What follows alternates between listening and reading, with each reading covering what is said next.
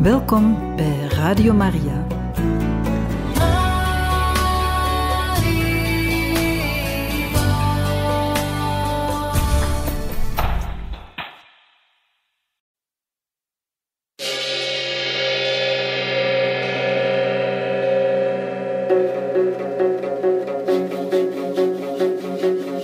Radio Maria gaat op reis.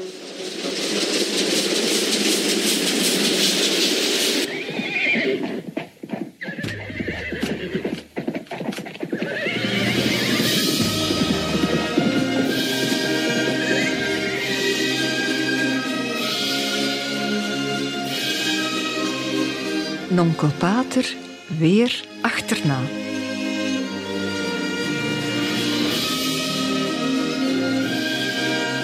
U vertelt door Jos de Kok.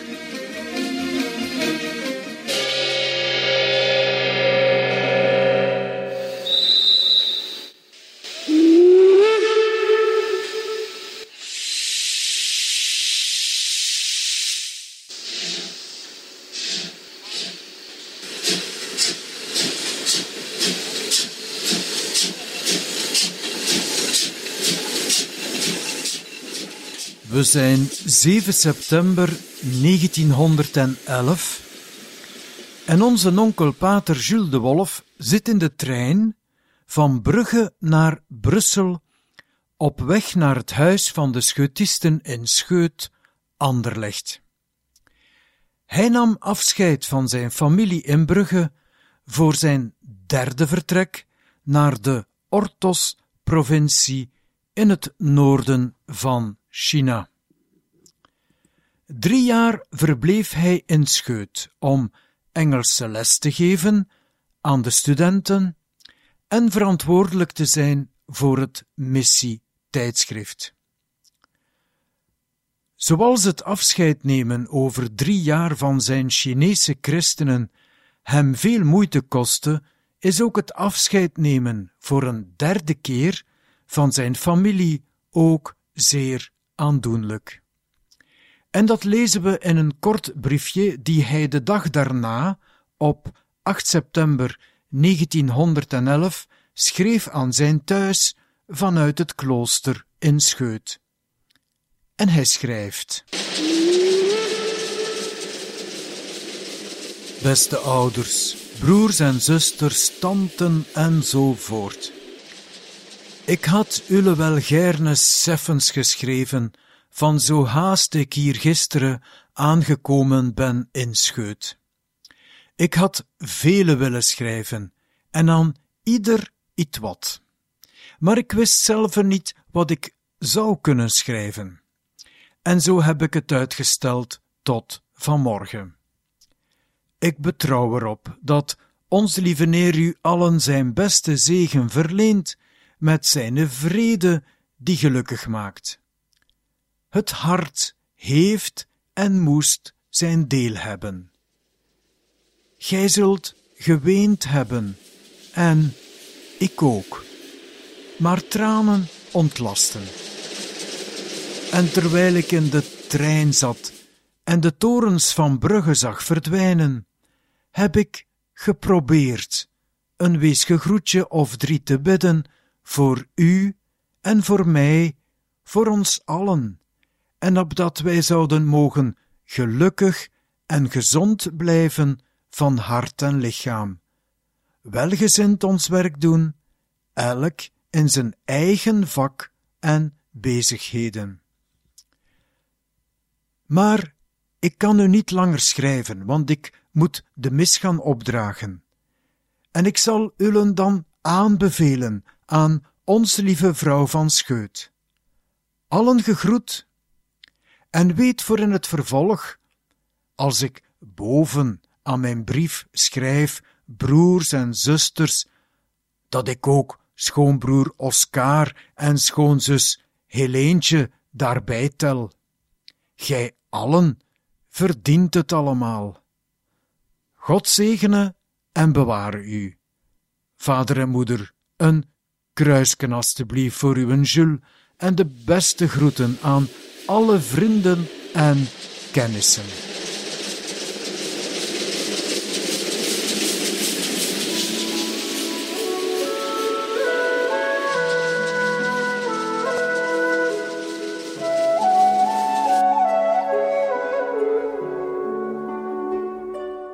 Het eerst volgende ook kort briefje welke pater Jules schreef, is gedateerd op 1 oktober 1911 vanuit de grote centrale missiepost van Ons Lieve Vrouw ter Sparre, of de Pins genaamd, waar normaal alle paters uit Europa eerst daar samenkomen, om zich daarna te verspreiden, elk naar hun missieposten, ofwel westwaarts naar de Ortos, zoals pater Jules, of oostwaarts, waar zijn broer Jozef missioneerde. Maar normaal in deze periode keerden de paters uit het oosten ook terug voor een jaarlijkse bezinning.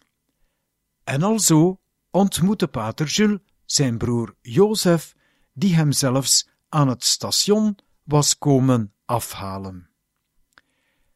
Uit deze brief van 1 oktober kunnen we halen met welk vervoermiddel pater Jules voor deze derde keer naar China was gereisd. Namelijk via de Trans-Siberische stoomtrein en niet via de Middellandse Zee en Indische Oceaan. En ik lees. Beste ouders, broers en zusters, op een morgen waren we bijna het Oeralgebergte doorgereden. Onze wagon stond aan de spoorhal, het station, van een verloren plekje. We zaten nog half vergeeuwd die morgen van de nachtrust, de frisse lucht in te ademen die binnenkwam door het open venster. Toen de trein weer aanzette, liep er een kleine jongen die bloemetjes had verkocht naar ons raam en wierp er de kleine overschot van zijn blommen naar binnen. Zes blommetjes, een klaverken en vijf wilde kempblommetjes met een versleten rijgkoorde er rond. Maar er was geen tijd meer om hem iets toe te spreken. In de hoek van onze wagon lag wel nog een lege fles, en we staken de fles door het raam, en de jongen ving ze op en knikte zo blij en welgezind.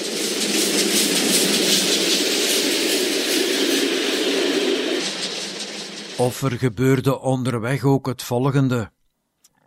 De 21ste zaten we s'morgens in het gras te kijken naar onze ontspoorde trein bij een theepot die opstond. Een van onze reisgenoten, een Italiaan van boven Milaan, een jongen van een twintig jaar, die enkel sprak als er hem iemand aansprak, was wat gaan wandelen in het geboomte en kwam weer terug met handgevulde edelwijs. En hij zei ons: Dit is de bloem uit onze Alpen, de Fiori de Nive. En zijn grote ogen glinsterden. En ik kreeg er eentje van. En pater Jules noteert erbij. In de verte zagen we ook de grijzachtige deken van de Jablonoi-bergen. Dit is een Russische bergketen ten oosten van het Baikalmeer en Irkutsk.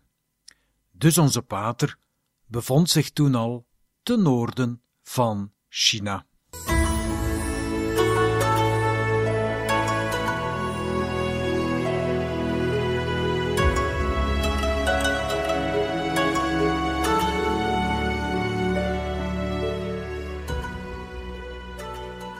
Met diezelfde omslag voor thuis stak pater Jozef ook een brief bij voor zijn thuis, en zo vernemen we meer over de aankomst van broer Jules. En pater Jozef schrijft, beste ouders, broers en zusters, familie en vrienden, ik laat jullie weten dat Jules hier in onze lieve vrouw ter Sparre, gave en gezond, toegekomen is. In de spoorhal, het station, waar ik hem heb afgehaald, hadden we nog een goede tien minuten tijd om nog een gezellig kouterke te slaan met andere zendelingen die toch verder reisden met de trein, omringd van een honderdtal nieuwsgierige Chinezen. Toen de trein wegstoomde, reden wij naar de herberg in de stad en heeft Jules weer zijn eerste Chinese avond beleefd, achter papieren vensters en met een echte Chinese luxe maaltijd van vier tassen en vier teeltjes bordjes. Een galadiner, verorberd bij middel van twee stokskes.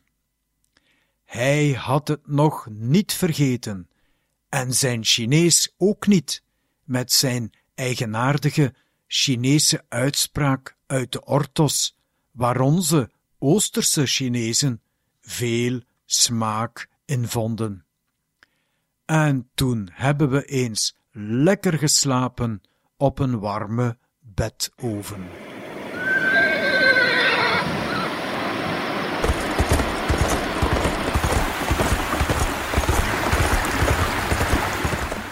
Sanderendaags met zonsopstand zaten wij terug in het zadel. Jules op de grote muilezel van Monseigneur Bermijn. En alzo reden we naar de missiepost van Onze Lieve Vrouw ter Sparre, een twaalf uren verre, dertien keer baden door rivieren en nu en dan over bergen en rotsen. Het was genoeg om Jules van de eerste keer weer gewoon te maken aan de macadamwegen van Mongolië, na drie jaar zijn schoenen versleten te hebben door de straten van Brussel. We kwamen aan in de centrale missiepost op de laatste avond van de jaarlijkse retrette rond vijf uur dertig.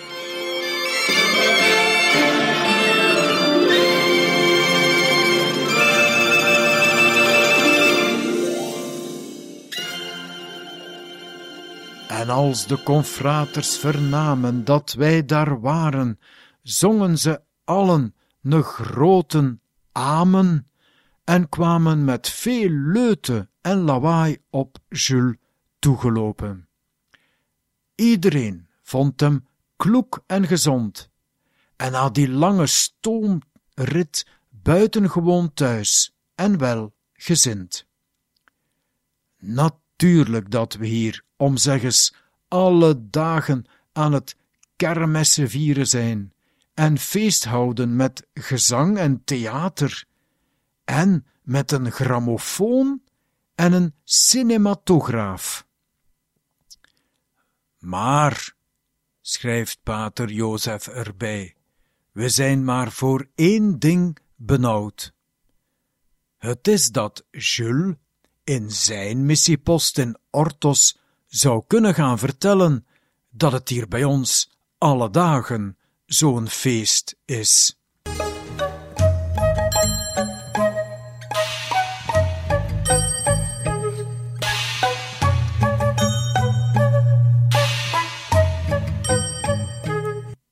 En pater Jozef schrijft verder. Nu heb ik bij deze goede gelegenheid door Jules eens mondelings kunnen vernemen hoe gij het allen wel stelt daar in Brugge. Natuurlijk dat we het eerst en vooral hadden over Helene, waarmee broer Karel in september is gehuwd.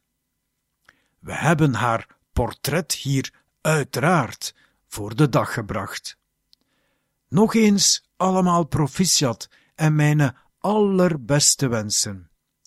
En ik twijfel er niet over of vader en moeder zullen in de liefde en goede zorgen van onze nieuwe schoonzuster alle mogelijke compensaties vinden voor al wat wij hun verschuldigd zijn.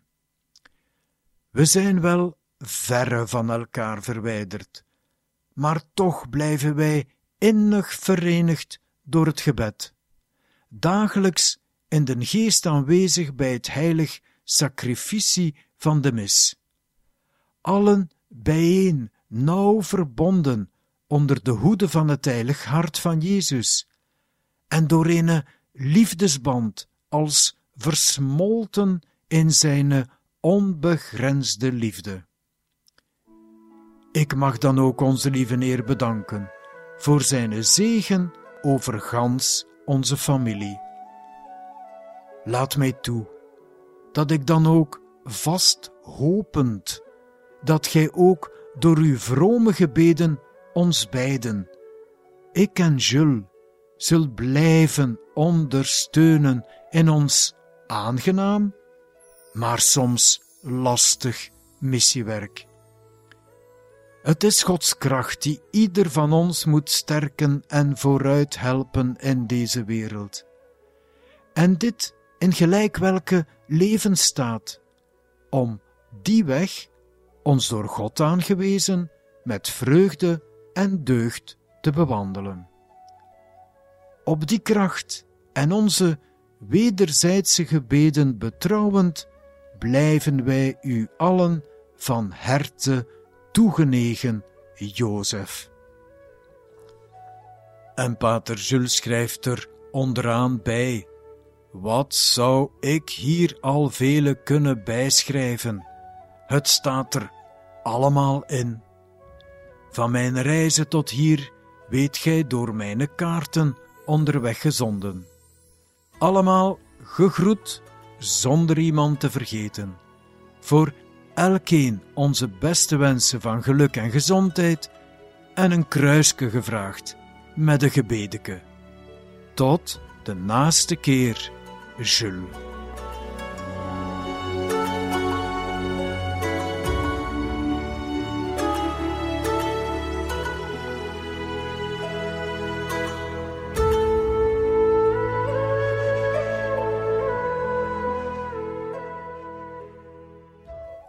Een maand later schrijft pater Jozef vanuit zijn missiepost in het oostelijke Kangping dat hij volledig aan het bouwen is het volgende.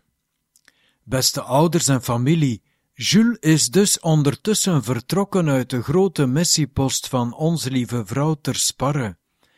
Ik heb hem nog uitgeleide gedaan tot aan de trein na een laatste omhelzing en een belofte van gebeden, zijn wij voor de Heer weer vertrokken, ieder al zijn kant. Ik met mijn paard op den trein naar het oosten en zo verder te paard naar mijn eigen missiepost hier in Kangping. En Jules op zijn trein naar het zuidwesten eerst richting Peking en Kalgan, het huidige Zhangjiakou, 100 kilometer ten noorden van Peking. En nu is hij zeker al reeds in de missiepost van Ortos, een 800 kilometer van hier. Zo ver van elkaar, zeg ik. Maar voor de liefde bestaan geen afstanden en onder de ogen van God zijn wij allen tegenwoordig, en Hij ziet onze wederzijdse opofferingen van dichtbij.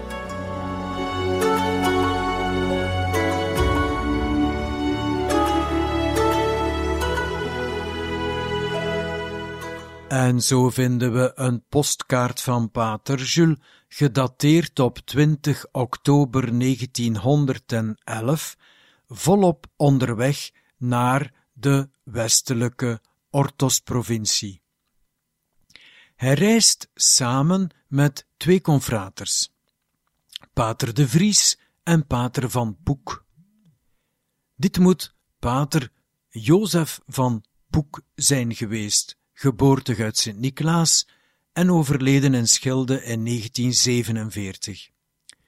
De andere pater is waarschijnlijk de Nederlandse pater Gijsbertus de Vries, toen pas priester gewijd in 1911 en onmiddellijk vertrokken naar China, nog maar 25 jaar oud. Hij overleed reeds drie jaar later, in november 1913, aan vlektyfus. En Pater Jules schrijft verder. Hier ademen we weer de lucht van Mongolië in. Het weer deze herfst is uitnemend schoon en warm. Allerbest om te reizen. Onderweg heb ik onze bisschop, Monseigneur Bermijn, ontmoet, die op weg was naar Europa, waar gij hem wel zult ontmoeten. Hij was eerst op weg naar onze lieve vrouw ter Sparre, en dan via Rusland, eerst naar Rome en dan naar België.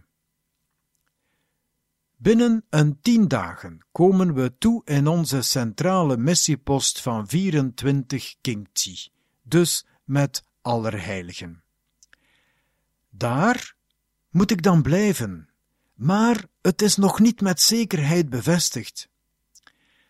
Daar is alleszins veel meer werk dan een paard kan trekken. En daarom denk ik dat ik er niet lang zal moeten blijven, want het zou boven mijn krachten zijn.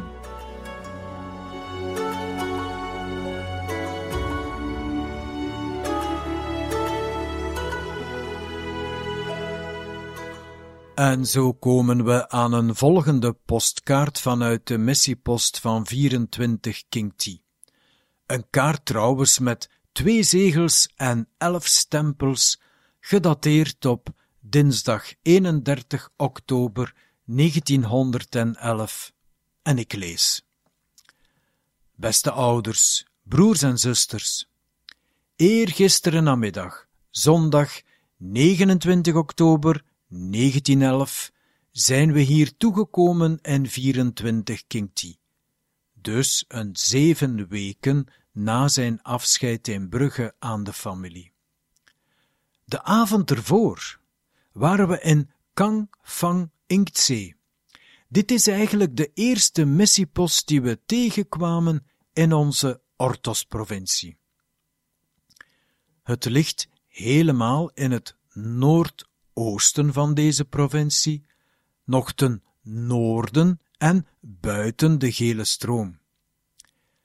Daar woont confrater Jan van Houwermeiren.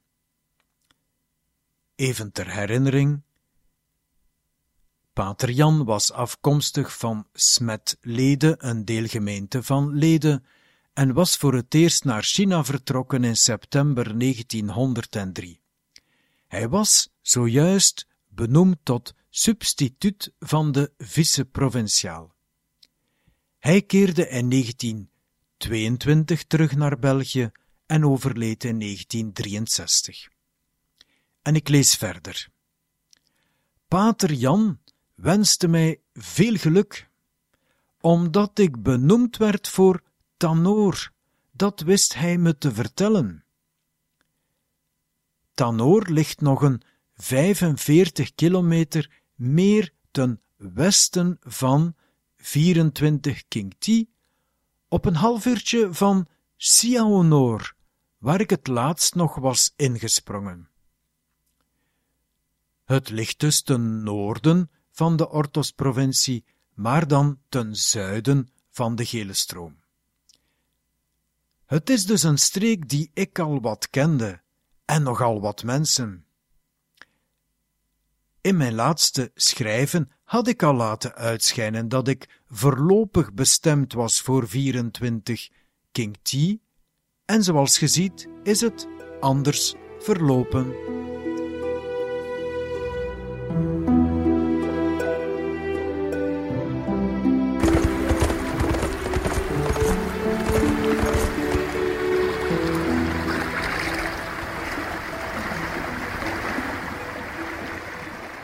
Morgen, woensdag, vertrek ik dan naar Tanoor om er overmorgen in de voormiddag aan te komen.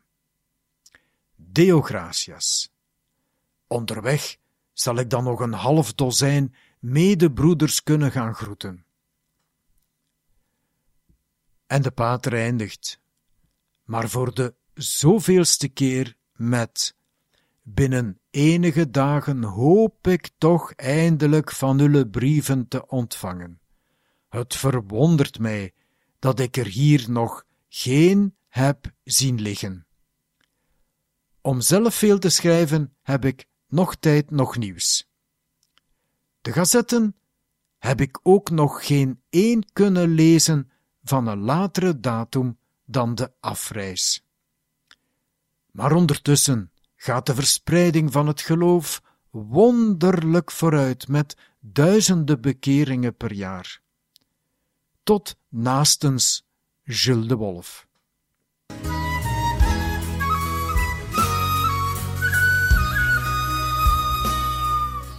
En pater Jules schrijft dan in een brief een week later.